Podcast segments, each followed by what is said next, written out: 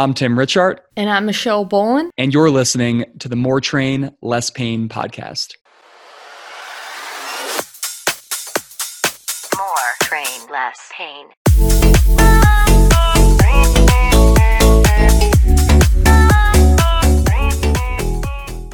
Caving to listener pressure, Michelle and I sit down to talk again about P R I, this time with a focus on the practical day-to-day applications, both in the weight room and physical therapy clinic. We chat about the relative utility of an asymmetrical movement lens, minor tweaks to common weight room exercises to improve both range of motion and fitness outcomes, whether or not a full exhalation is desired during resets, the stack, and oh, so much more.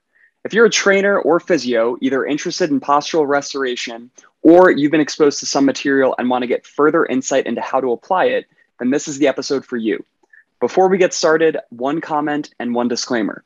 The comment: if you haven't listened to our season one episode titled What P R I Got Right, start there first, as that episode presents some foundational information that is built upon in this one. The disclaimer: neither Michelle nor myself are affiliated with or representatives of the Postural Restoration Institute in any way, shape, or form. We do not teach for, nor are we accredited by the Institute. The informations and opinions that we share in this episode are ours and ours alone, should not be taken as the position of the Institute, and are intended for educational and entertainment purposes only. Let's get to the show! Whether you are building strength or building back stronger, Anchor provides the portable, space-saving cable trainer that is powering athletes training across the world of sports and performance. The company's newest product, the Anchor Pro, is assembled in the U S A and delivers a professional-grade cable training experience at a fraction of the cost of a traditional cable machine. Visit anchor training dot com and get ten percent off your Anchor Pro order when you use the code M T L P at checkout. Anchor, train without limits.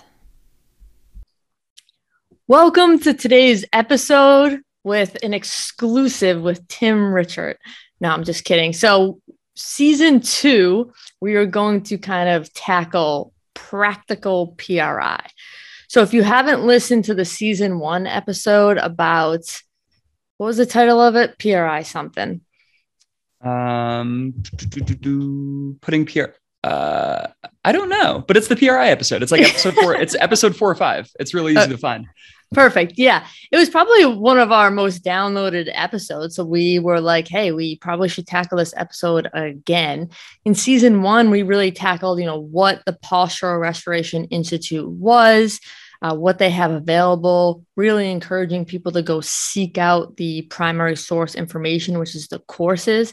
And we really just expressed our gratitude for all the things that P R I has helped us learn and really gear our ideas towards training, biomechanics, and our career, um, utilizing kind of the concepts of that really great school of thought course.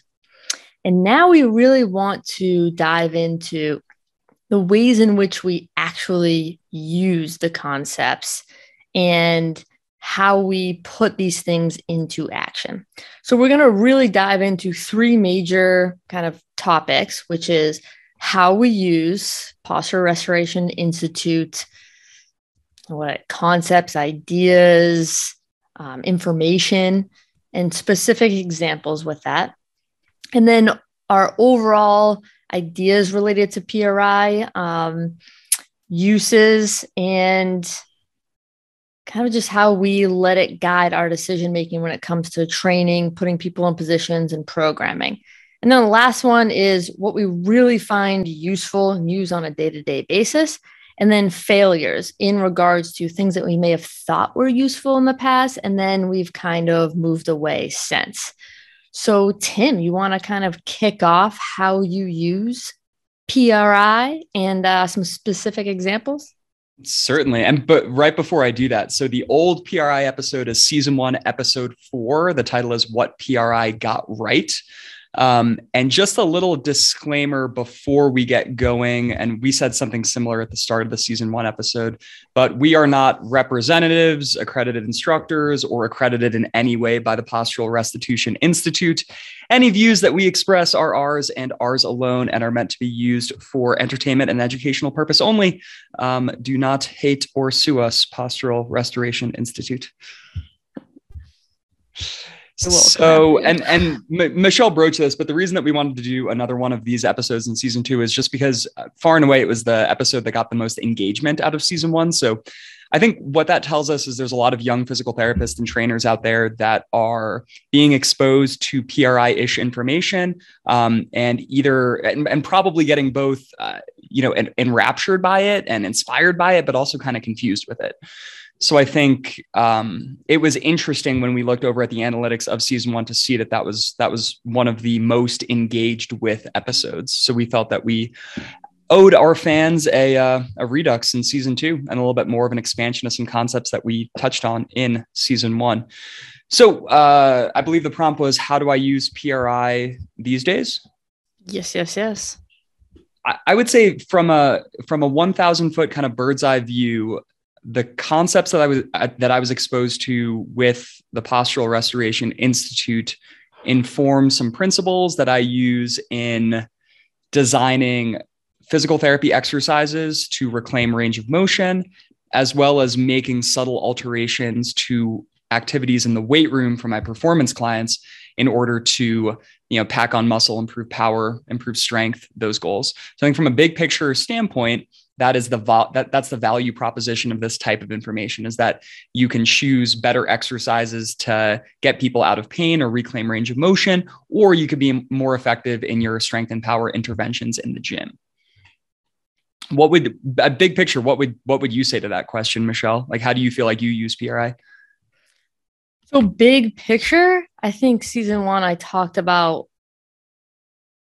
in academics, exercise is really focused on physiology adaptations. You know, the big fitness bucket qualities such as strength, endurance, um, muscular endurance, blah, blah, blah. And P R I kind of really shine the light on movement adaptations and joint ranges of motion and how they can support your goal of reaching physiological adaptations. Yes, of course, the course information also includes a lot of points about physiology and the points about oxygen utilization and breathing mechanics, improving physiological concepts. Um, but I think it really just shined a light in like a huge macro view of targeting not just physiological adaptations, um, but also movement adaptations as well. Outside of, you know, just typical making things look good, like a technique sense. Yeah. And I, I think right from there, instead of having the traditional podcast or article structure of going from highly, highly general, very vague to very specific, I kind of right off the bat want to talk about like specifically how we use this information. Cause I know I'm the type of learner where like, I kind of like to see the application of it and then I can go backwards and, and, and get curious about the why.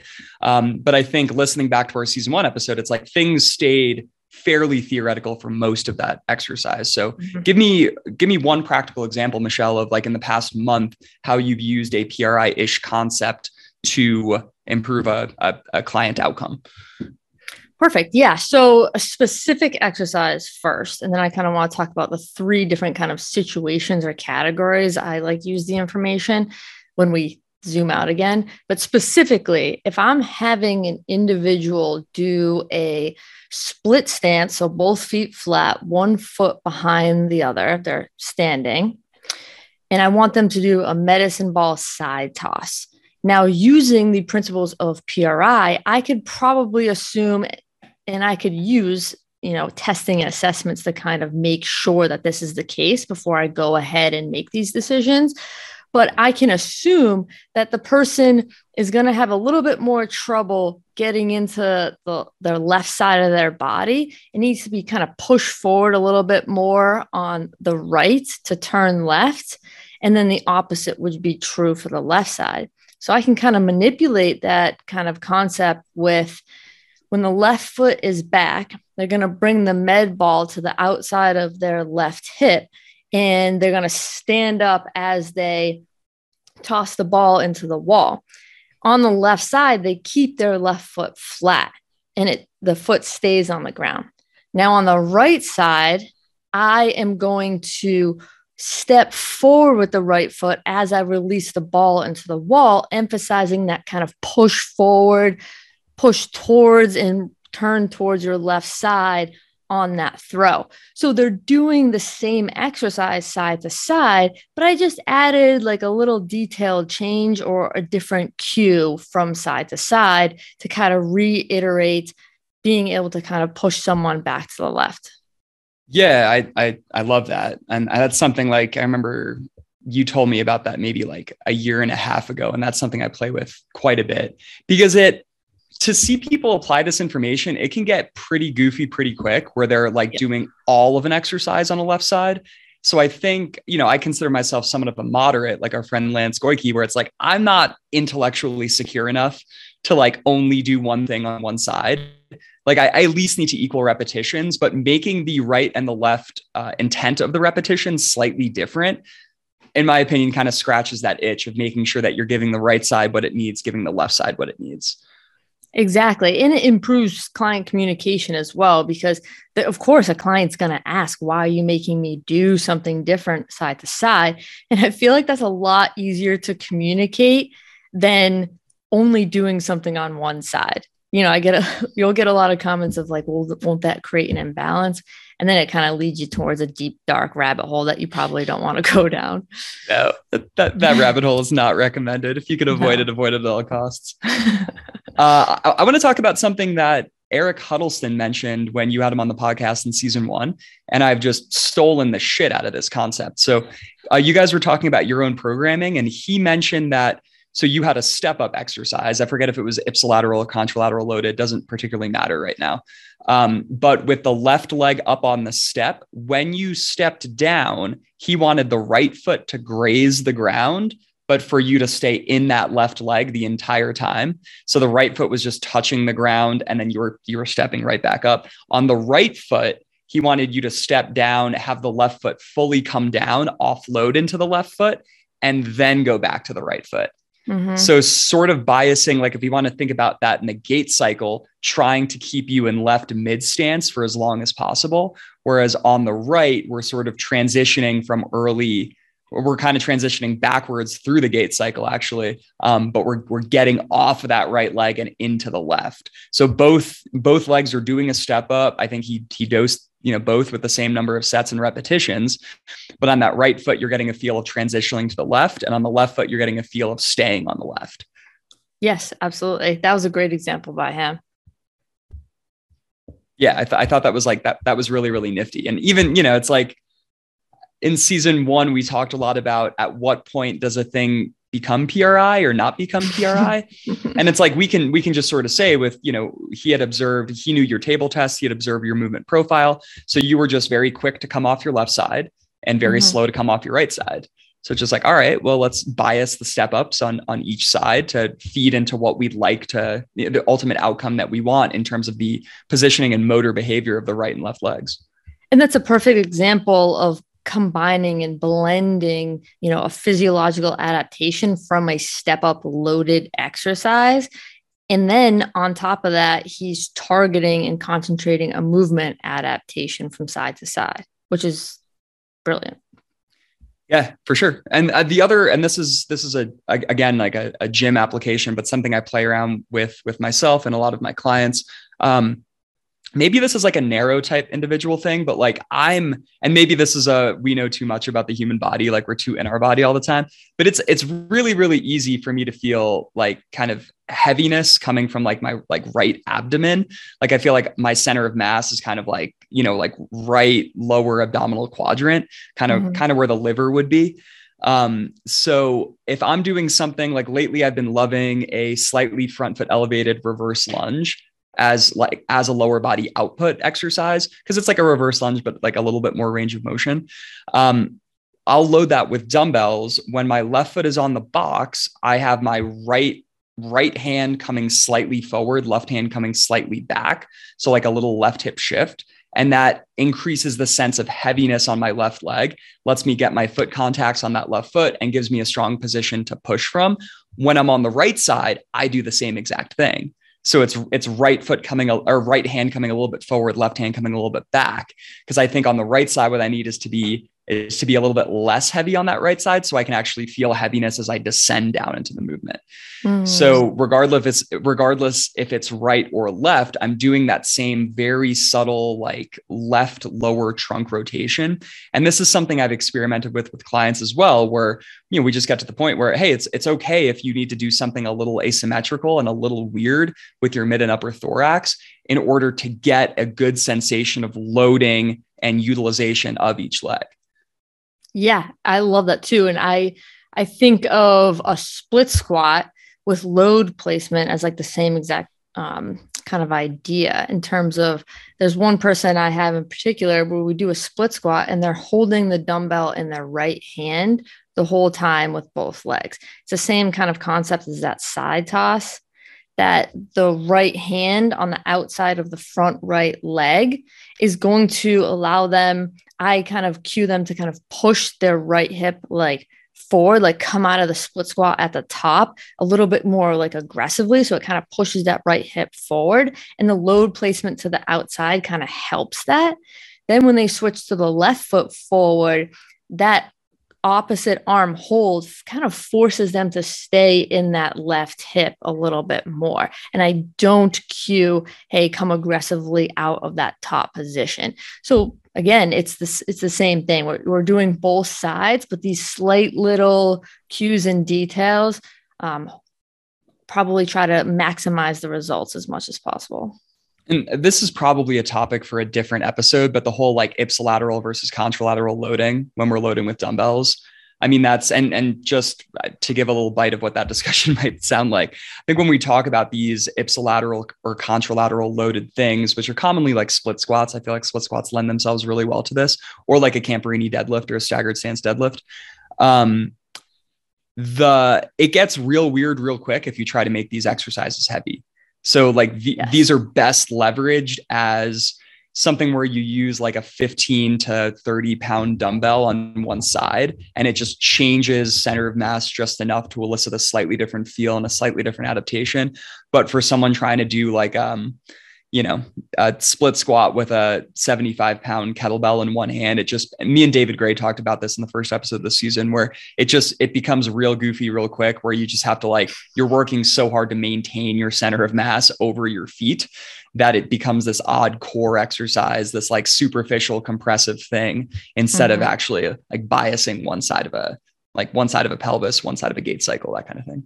That, that's really good. So when I did my episode with Mike Camporini as well, we talked about, I asked him a question. If, you know, if I was grabbing like very heavy weights when I was trying to do a kickstand deadlift, um, would that ruin your intent? And he's, you know, he talked about that for a little bit, but I think we need to be a little bit, you need to be clear of like, if you're going for a physiological adaptation, again, like fitness, drive it, go for it. Do it, put people in good positions while doing it, but that's what it is, versus like a movement adaptation where the weights are going to be light. And that's kind of like your clear intent with it. As soon as you start kind of taking these like lower intensity things that are really geared towards just solely positions and kind of targeting movement limitations, and then you start putting like heavy loads on top, that's where the water kind of gets a little dirty.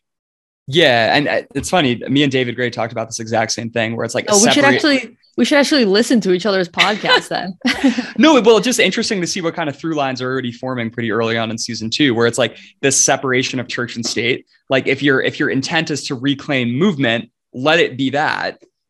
Yes. We're not progressing those things with load. And if your intent is adaptation, or like, let's say strength or power, like more physiologic changes, let it be that. That's fine. The second category is not the place where we want to be. I would argue it's not the place where we want, where we want to be applying a lot of these P R I concepts.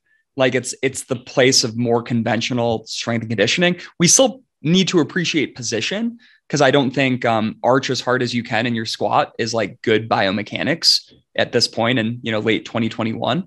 But I think we we start to talk more about respiration and gait in these exercises where the intent of the exercise is to reclaim movement, which could be something that a trainer prescribes to like an easy, easily irritable client, um, where like they can't do a lot of heavy things without getting flared up, or maybe that client doesn't have enough movement options, or it's something that a physical therapist prescribes because someone's gone, you know, come to see them and, and they're in pain. Yeah. Breathing is a, a good hint for me. So if I can breathe throughout, like you said, I call it a loaded step deadlift. So the emphasis is on like the back leg hip of one foot's forward, one foot's back, going down into a hip hinge. If I can breathe throughout that movement, like I, I'm good. I know I have an appropriate weight, and sometimes the load and weight is actually going to help you get what you want to get. But as soon as I start holding my breath, or I can feel like the veins pop out of my neck, I'm like, hey, I'm getting probably a little bit carried away here. But then there's days where I do a trap bar kickstand deadlift, where again, I'm in a split stance and now the weight is focused on my left foot hip. And that's where I'm okay. Like I'm in a good position. I can maintain this position, but I can actually really load this position. And that's what my intent is. And now, okay, I'm going to go get it now. Yeah. And that when you heavily load like a kickstand trap bar deadlift, you're typically loading that front leg, right? I yes. know we've talked about this before. Kind yeah. of. Did you, do you, do you not want to call it the Camporini deadlift because you're just sick of paying Mike Camporini royal royalties? No, I just don't know where this like copyright came from. Like, I, I have neither does he. Neither does no, he. It's He's like just as confused. I have a video of me like in two thousand fifteen doing that, and it's just like it's just a split stance. That's all it is. Yeah, for sure. Can't I, I, mean, I don't think Campo it, was even born it, in two thousand fifteen. he's, he's I, not I knew that him back then. You couldn't grow a beard. Uh, okay. Uh, apropos to this, all this P R I stuff, what do you think is the next logical direction? Any more like, any more purely practical, like, like training room floor takeaways? Yeah. So I really put a lot of context on this. So I have like kind of three situations that I kind of pulled apart when I was really kind of thinking about this and all my clients that I have. And to be honest, there's three ways that I apply this information. So the first one is I have a P R I certified physical therapist um, who lives, you know, a, down the street. We have a close relationship, and she actually gives me a lot of referrals, which I just absolutely love. And she's pretty clear about her boundaries. She wants to make sh- people make sure, excuse me, people are getting fitness and working out, but she would rather refer them out for that. And so she sends me, um, she sends them, excuse me, down the street with me. She sends over the specific exercises that she prescribed them and how she wants them to be doing them. And I say to myself, okay, like this physical therapist who knows what she's doing has clearly outlined her assessment views, what she wants them to be doing. Okay, I don't really need to do my own assessment on this person. This person's giving me information. She wants me to kind of just provide layers to really target that and get them moving, get them up, get their endurance level up, um, give them some fitness. And I basically take things in the gym and make them look like the P R I exercises that she's prescribed. So for example, if she prescribes someone in all four belly lifts, so that's kind of like a, a bear position, knees right underneath the hips, hands right underneath the shoulders on the ground. And maybe she slides a pad underneath their left knee to kind of push their left hip back a little bit. And she's emphasizing kind of weight over the left side. I'm going to say, okay, what exercise can I create that kind of mimics this? And an example would be a prone dumbbell row on a bench. And I, again, will do slight changes left to right. They're going to row on both arms. But on both of them, they're, we're going to shift them to the left and get the left hip up, just like that all four belly lift that she prescribed. And we're going to do the row in those positions. Then I also have really found that you know, not just placing someone in a position that's not going to be like too effective. How can I maximize this a little bit more? And I've been doing I S O holds before, and then they do the reps. So in the I S O hold position, they have to hold for like five to ten seconds, and they have to find and feel the same muscles that this physical therapist has wanted them to really sense and feel. And then it's okay, okay, do ten reps on the dumbbell row. And so that has really sparked a lot of creativity from me, because, you know, I have to make things in the gym that are going to build their fitness. And we, we try to do it in like a circuit-like manner to keep their heart rate up, build some endurance. And that will also help them improve in their rehabilitation, because they can handle a lot more of these exercises and their body can handle a lot more demand on them. So that's like kind of one bucket I fall under.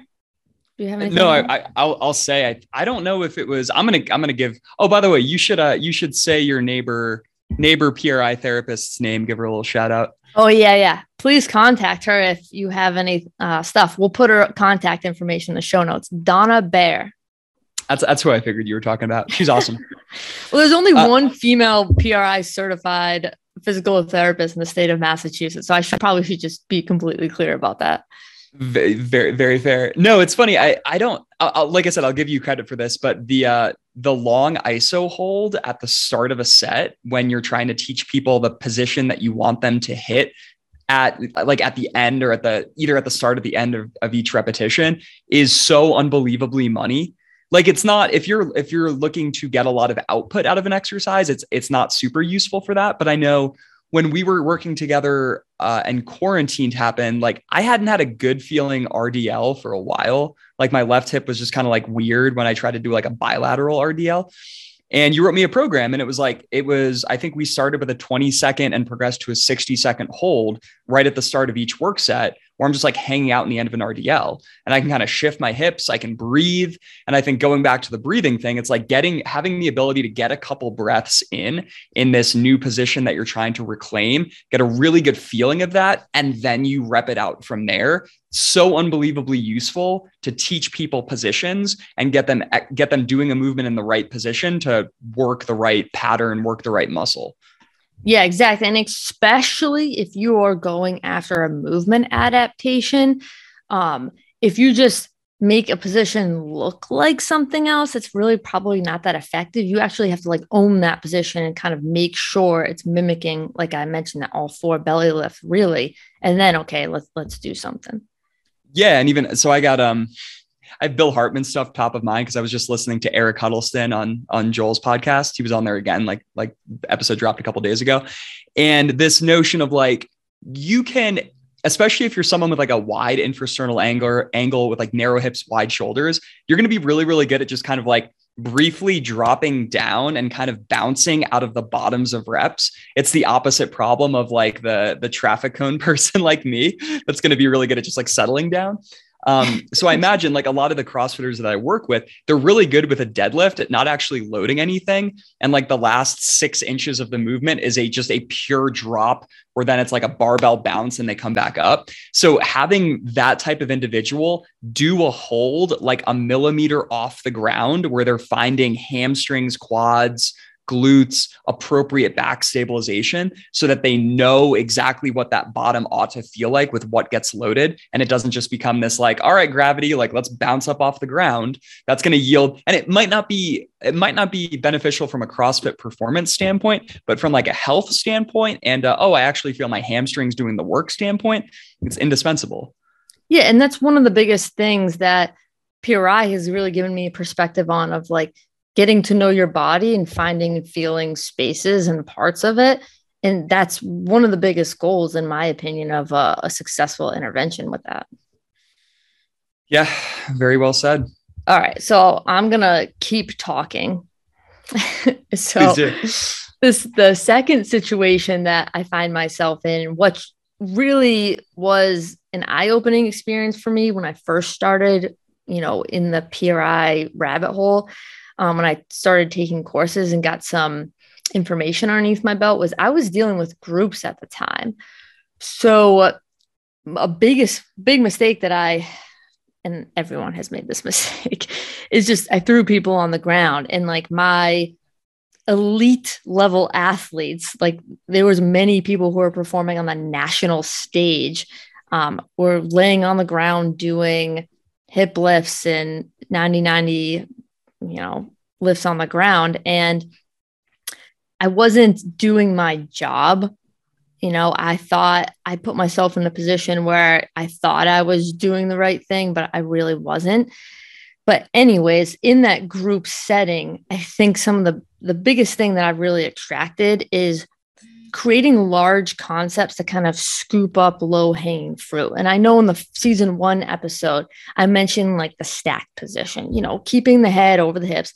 And we kind of went back and forth about, is that actually a P R I thing? And I'm just like, yeah, since I re-listened to that, it is, because I didn't have that thought before I got introduced to P R I and how that can relate to good exercise technique. And so in the group setting, creating rules that you can follow as you program for large groups is the, the most useful thing. So we talked a little bit about this before, but doing, instead of like the typical bilateral lifts, doing an offset position with the feet, so a split stance position. We talked about the kickstand or the loaded step position. Oh, I'm so sorry, Campo deadlift position. And then, you know, an alternating grip variation or an alternating rep scheme. And those just three rules to follow in your programming can really clean up a lot of things that, you know, P R I kind of uses a staple of maybe some movement issues. Um, so that's the second situation. You want to say anything about that? Yeah. And th- this, this might be the most important minute or two of this podcast, because that's a really good, like you can just observe generalities that need to be true ninety-nine percent of the time and do a much, much better job than nearly every other trainer and coach out there. So like you mentioned the stack position, I would say getting a left hip shift, I would say having an awareness of like these, the superficial compression strategies, as like the Hartman folk call them. But like when we're doing a heavy trap bar deadlift, we want everything to be squeezing really hard. But then when we're doing something low level in the warm up or the cool down, that's not the place for like back muscles or hip flexors or six pack abs, rectus abdominis, to be on. So getting an appreciation for, and you and I have talked about this before, like bookending hard training sessions with easy movement, where we start to free up more degrees of freedom, get more rotation back to the system, get more breathing, get more play. Um, I, I think that's a really big thing. And then uh, relative motion between segments. So this goes back to the left hip shift concept, but there's a, and I, I, I learned this the hard way working with Michelle and Campo, but like there's a big difference between an authentic left hip shift where the left side of the pelvis moves backwards in space and nothing else really moves, and just listing everything over to the left. So this gets to a conceptually the difference between orientation and relative motion, which we talked about in season one. So I think learning to appreciate that most of the time, what we don't want is an orientation. Most of the time, at least when we're dealing with movement outcomes, we want relative motion. Um, the exception there being like if someone is in a crazy anterior pelvic orientation, anterior pelvic tilt, we probably do want a, a posterior orientation to bring them back in space. But from there, it's about how do we alternate right and left? How do we restore relative motion?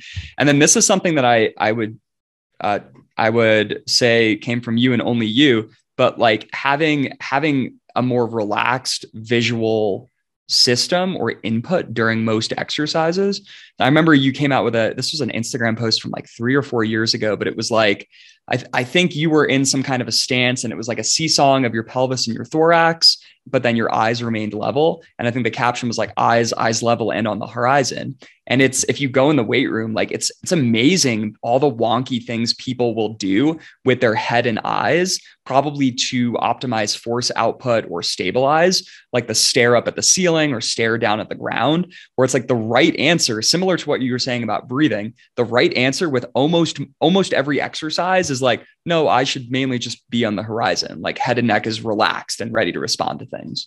Mm-hmm. Yeah, absolutely. Oh, wow. Look at you bringing up an I G from years ago. I love it.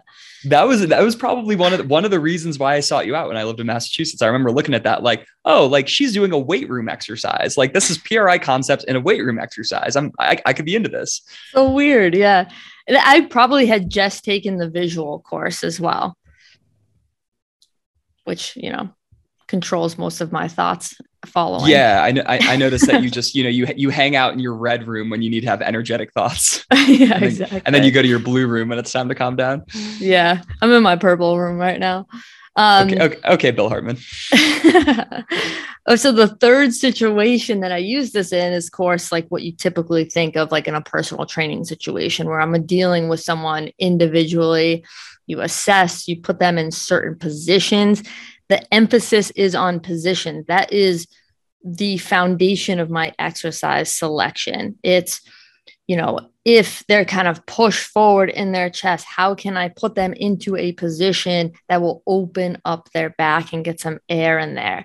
Um, and then retesting, which is obviously a b- big thing from P R I's perspective, or more than P R I. So this is like, how can I address these things in a warm-up? They're going to be a little bit lower intensity, probably body weight, or like you mentioned, like weights from like fifteen to thirty pounds. Uh, an example I gave too is that med ball throw. It might be slightly different from a left to a right side. And then lifting, there's two kind of strategies I do, a pairing. So you kind of mentioned like a, if we're doing a heavy trap bar deadlift, maybe they're doing an exercise that's a little bit lower intensity and really focus on a movement adaptation. So maybe I pair a physiological adaptation or intent exercise with a movement adaptation intent exercise. Or all of their lifts really are kind of the blend of those two, where we're not really going up a lot in, in loading. And then conditioning. You know, I really try to find something that they can repeat over and over again in specific uh, positions. So even just little things of choosing between uh, a compact spike doesn't have arm handles and then an Airdyne bike that has arm handles. I am going to choose that Airdyne a one hundred percent of the time because it drives rotation in the upper body. Nothing's better than that. And again, that's all really relating to the information that I've gained from P R I is getting that rotation. And honestly, those Airdynes, people may dread intervals at the end of a training session, but sitting on an Airdyne for five minutes can make you feel so much better when you get off that bike. It's insane. Um, or, you know, we can do intervals with uh, a lateral uh, stand side toss into the wall where we're shifting side to side. So I really try to include these principles, even when it's conditioning stuff. Yeah. I think with the, with, I, I think about the Airdyne a lot, and I, I use the Airdyne for that exact, exact same purpose in my warm-up. I, we've talked about sled dragging. Like that would be my other, I probably yes. prefer that more, like backwards and lateral sled dragging, but just because of how much gross general thoracic, frontal, and transverse plane movement you can drive with that Airdyne while the legs are doing a thing. Like it's both effective at, I think, improving movement options and then definitely just getting you warm. I will say I prefer a spin bike for if we're trying to do a specific type of conditioning where it's like heart rate is being monitored and, okay. and we're trying to keep things at a consistent output for a long period of time. Like a lot of, um, I don't know if you follow him at all, but Peter Attia, like a, he's a medical doctor who's like obsessed with getting people to live to be like one hundred, one ten. Um, he's big in like the Tim Ferriss kind of Joe Rogan space, but he advocates a lot of this zone two aerobic training, which is okay. like the highest aerobic output that you can sustain without accumulating lactate. And he's all like, he's, you know, he's, he's all a, um, a doctor about it. Like he'll actually like prick his finger and take his lactate and stuff. But he, I know he likes the, the stationary bike for that reason, but I think they're, they're both valuable training tools. The thing that I did want to ask you, cause I know, I know when we started working together, which at this point, that's like two thousand eighteen, like that's, you know, you're, you're allowed to change how you do things. But I remember day one, you did have me like get up on a table. And I think you looked at, you know, like shoulder I Rs and E Rs, hip I Rs and E Rs. In twenty twenty-one and in twenty twenty-two, like, are, are you still looking at table tests? Are you, are you using that information? You know, I'm really not. I've kind of turned my assessment. It really, it, so I'm going to turn that back. Typical normal clients, I don't. I use the orientation session, which is our first session, to use things like a split squat. I definitely do toe touch people, which I've kind of used a little bit more. And, you know, a bilateral squat and some of their pressing movements to really gain a lot of information of, of what I'm going to do next. I really have stopped laying general population clients, um, taking their range of motion. However, there are people like you that are a little bit different because you specifically wanted to improve your movement adaptations. And I don't get a lot of general population clients who that, that, that that's their specific goal. So if I have someone coming in who, yes, is very clear about that, and especially who's as, you know, intelligent as you are in relation to being able to track those things over time and have that as your goal and your primary focus, I will definitely do table tests. Yeah, I think that's just, you know, I, I do both physical therapy and training and coaching and whatnot. And I, I intentionally kind of build up a wall between those services. Like when mm-hmm. I'm someone's physical therapist, I'm de- like, I'm definitely using the table tests and we're doing like A B A testing. We're doing an intervention. We're seeing if it changed on the table. But when a person's, we've talked about this before, like a great way to take a person out of the fun and out of the headspace of training is to like lay them on the ground and check their shoulder internal rotation. Yeah.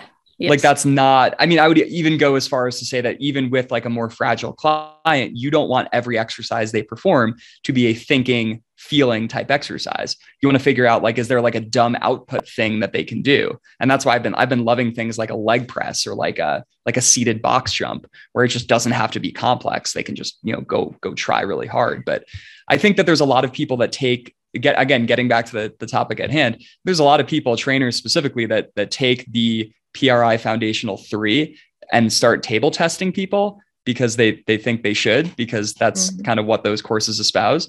And then ten minutes, fifteen minutes of their session is like table test, a left hip shift, table test. And that like that really gets you very far away from fitness outcomes and the overall fitness experience that you're trying to cultivate. Yeah. In uh, my episode with Campo, gosh, she's getting a serious plug on this episode, but he, I asked him why he was doing a med ball slam to side toss as my last warm-up exercise. He's like, ah, to get your heart rate up, to get you ready to lift. And I was like, that's still an intelligent answer these days, people. Like that right. is still okay. Like, and we're going to have an episode where we talk about like the the pendulum kind of swing of information that like occurs between things. And we'll get a lot more detailed, but I, I really have found myself in this big pendulum swing where I'm, I'm not sick of, but just like biased towards my own view towards fitness of like, I want to work hard. I want to be challenged. And I want the people who I work with to feel the same way and do the same things. It's like, I I understand, you know, the focus on movement adaptations, but I don't want my sessions looking like treatment sessions.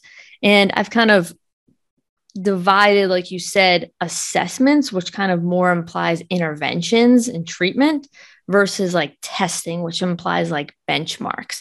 And so I really try to lean towards those benchmark like measurements to track progress. And that's that's really just been like more fun for me, um, and easier to communicate, um, and being able to do what I want without, you know, ruining people's expectations of what's going to be happening. Yeah. I, you, you'd be really, really proud. I was thinking of you as I, as I wrote this, but the last client program that I wrote a couple of days ago, their cool down is doing five minutes of take a guess. The, um, Oh gosh. Um, I don't know. Soccer ball juggling. Yes. So they're, I mean, the former soccer player and, and really, really like an intelligent, high achieving lawyer who had, who's had some exposure to this P R I stuff and has actually gone fairly deep down the rabbit hole, like a little, like a little on the crazy side. Yeah. Um, but he knows his body probably too well. And he's like, you know, when I'm juggling a soccer ball, like, I feel like I'm shifting into each hip really well. I feel like my back loosens up. I feel fun. I feel like I'm looking everywhere. I'm like, cool, let's use that. Like, I want you, I want you to feel that before you leave the weight room and go back to being, you know, a stressed out lawyer. Exactly. I don't, I don't want the, I don't want the last thing you do to be squeeze everything as hard as you can as you try to get like a, you know, two hundred fifty pound trap bar off the ground. Yeah. It's a movement meditation. Yeah. Like some of my clients, we will throw like a tennis ball back and forth to each other as we kind of do our last minute chatting before they leave. I was listening. I, I, another plug for Joel Smith. I, I think he does good with the Just Fly Sports Performance podcast. I, I like his whole oeuvre, but he was, he had a, uh, he had a guest on and they were talking about coaching youth athletes and they were talking about like the laugh test.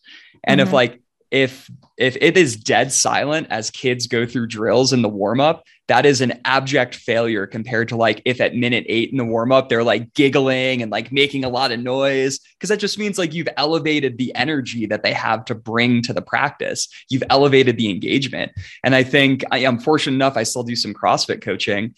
And like my warmups for the past two or three months has just been like, all right, what's going to make them like have fun and kind of giggle and like chase, chase each other around, um, you know, while being mindful of COVID precautions, which is a separate, separate topic, but there's, there, there's a lot to that versus like, we're going to get down on the fucking ground. We're going to do a left hip shift. We're going to follow yeah. it up with a ninety ninety. And that like, there's a time and place for each.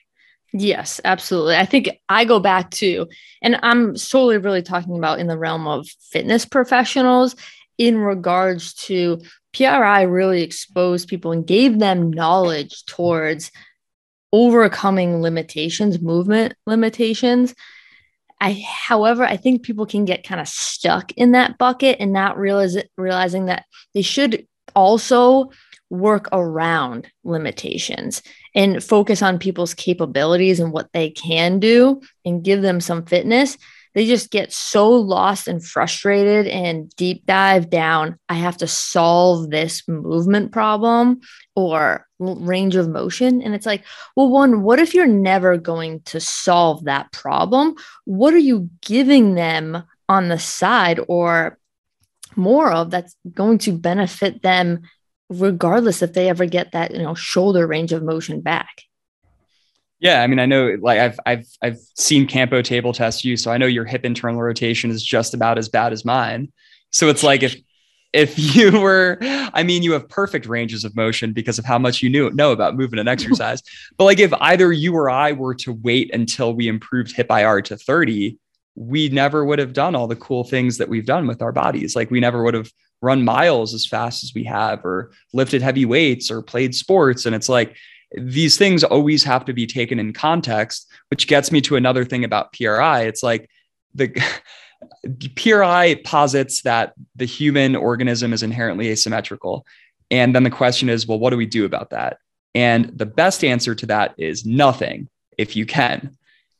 Yeah, like that, that's good. Yeah, that, that, that would be ideal. However, if you're asymmetrical and that presents a problem where you can't get into positions or you're feeling pain, this is where P R I and related things like Bill Hartman stuff might come in.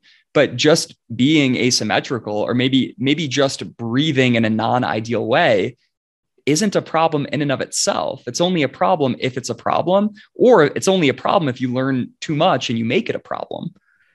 Yeah, exactly. Like, um, so I, this goes along with like my personal bias. Like I know I have limitations and ranges of motion in my, most of my body, but it's, am I going to obsess about it and just totally focus on gaining all of those ranges of motions back?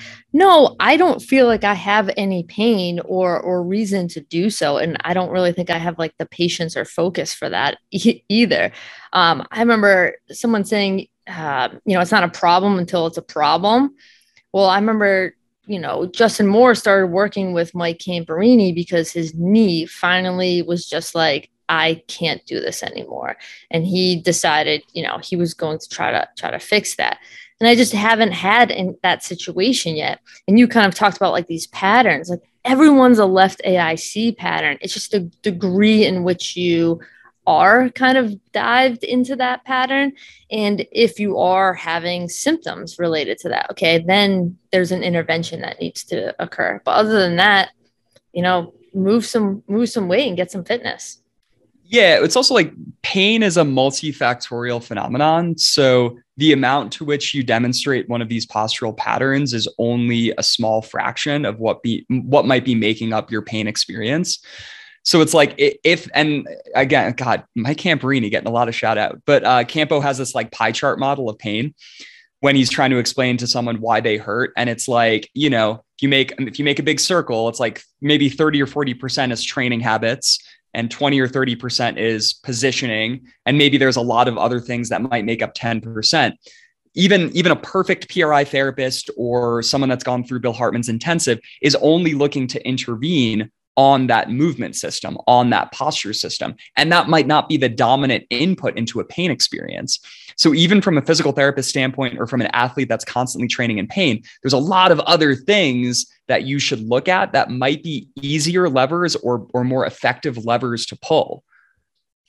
It's so funny you bring this up. I, I think this should be like our season two kind of summary episode, because when Mike was on the podcast, he, I asked him a question in regards to there's so many factors in someone's life that relates to pain as a symptom. You know, past experiences can relate to pain as a symptom. So why do we as movement professionals think that what we do is the only way that we can solve that move, uh, excuse me, that pain problem? No, we are just one point of intervention. And maybe if you give them some movement options, you can affect that pain symptom, but you can't fool yourself into thinking that that is the only source of intervention that is going to fix that pain issue.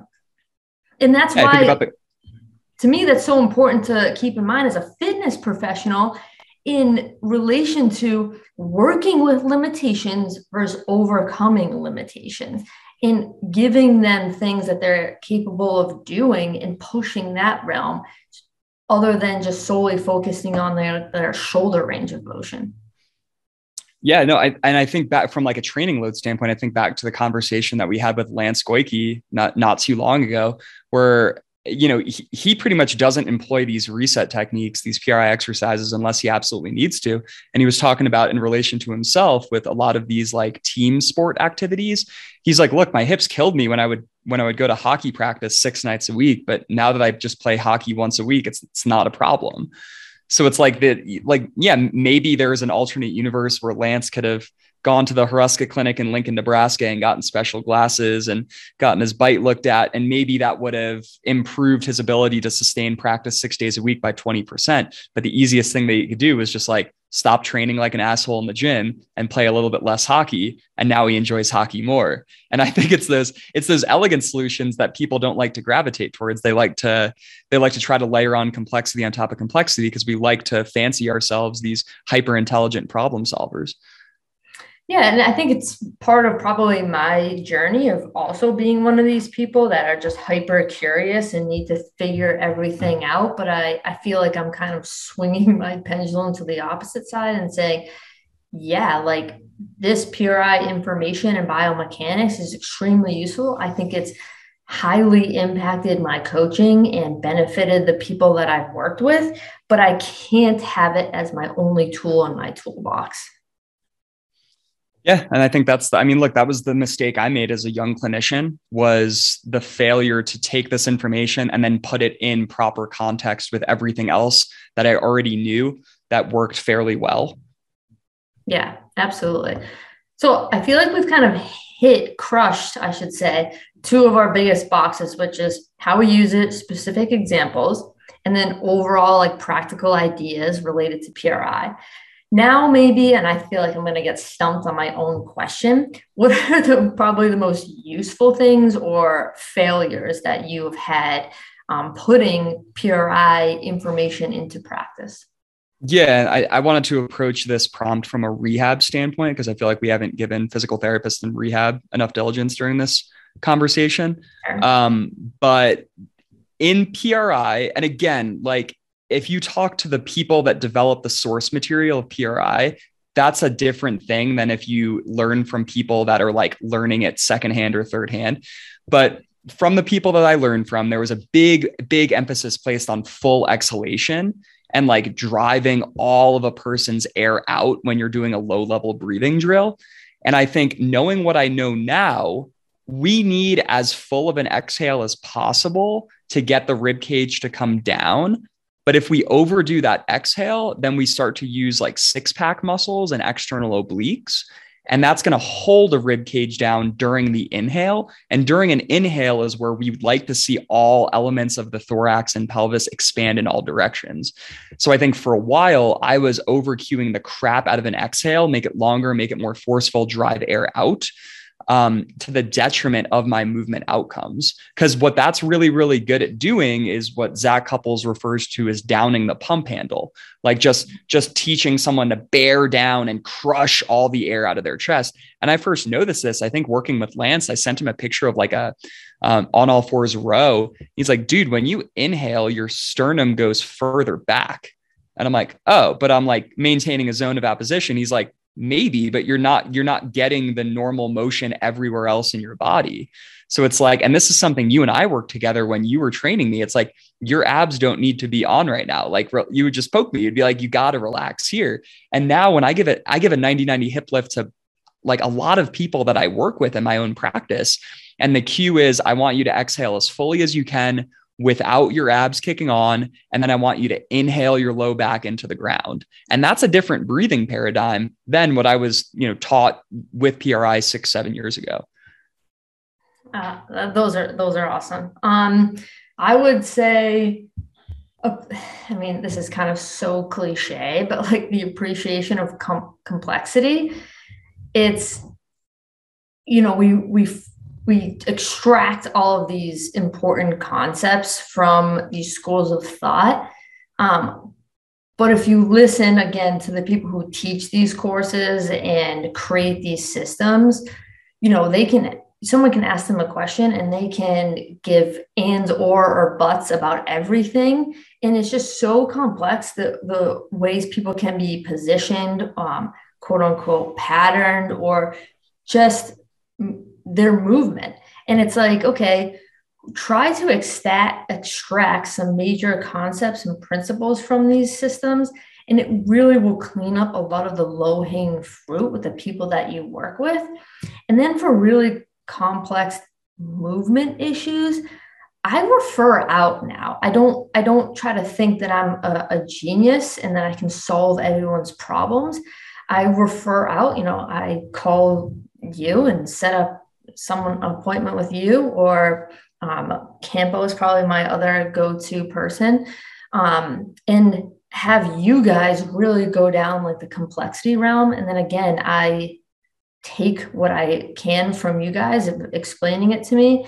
And then I try to apply the concepts in, in my scope of practice, in my environment, which is the gym. Um, and just keeping in mind for people having kind of some self-compassion of, you know, do the best we can until we know better, um, seeking out information, but then really knowing when to apply it and not just applying it in every scenario. Yeah, I, I like that quite a bit. I think for, for bonus, just because I really wanted to say this term, because it's a, it's a term of Lance's that I loved it when I read it, but uh, anterior pelvic tilt apologism. So like, like extension and having an, an, an anteriorly, an anteriorly oriented pelvis, Jesus, that's a mouthful, um, is not the end of the world. And a lot of times that's a posture that people adopt that run really fast or lift really heavy or do kind of awesome things. And if you were to overstate the importance of a lot of this foundational P R I information, your first step would be to try to take them out of that position that's robbing them of this immense power producing capacity. So like we have to understand that while P R I and related strategies might be effective at, re- at improving a person's movement variability, the things that might look like bad posture, bad positioning, right leg stance dominance aren't always problems. Like sometimes they might even be helpful in a certain context. Yeah, absolutely. And we also talked about on his episode, you know, making physiological adaptations, like improving that person's endurance, um, it can actually help them not get into that position so quickly and go there so quickly. Well said. Any, Tim, um, I think we nailed this episode, round two of Pura. I feel like I could talk about this stuff for hours and hours. Yeah, I don't think we, we got to like a fourth of what was on this Google Doc between us. Um, if you listened and you, you know, liked what we had to say, or you have any questions about things that we discussed, definitely when we, um, when we post this podcast, feel free to reach out on either my or Michelle's Instagrams. We would love to hear from you. I think the entire reason why we wanted to do this was the amount of feedback that we got from that season one episode. So happy to, um, put information that, you know, people are seeming to find valuable out into the stratosphere. Yeah. Thanks for listening, everyone. Thank you for listening to the More Train, Less Pain podcast. If you enjoyed this episode, consider leaving us a review on Apple Podcasts. The more positive reviews we get, the easier it becomes for fine movement professionals like you to find us, and the more time Michelle and I can devote to bringing on high-caliber guests and continuing to produce a high-quality show. If you're still listening, that means you're pretty cool, and that likely means your friends are pretty cool too. We'd love for them to become fans of the show. Spread the injury prevention love and the biomechanical knowledge by sharing a screenshot of your favorite episode on Instagram. Be sure to tag at Doctor Michelle Boland and at Tim Richart D P T when you do. Now get out there and go train.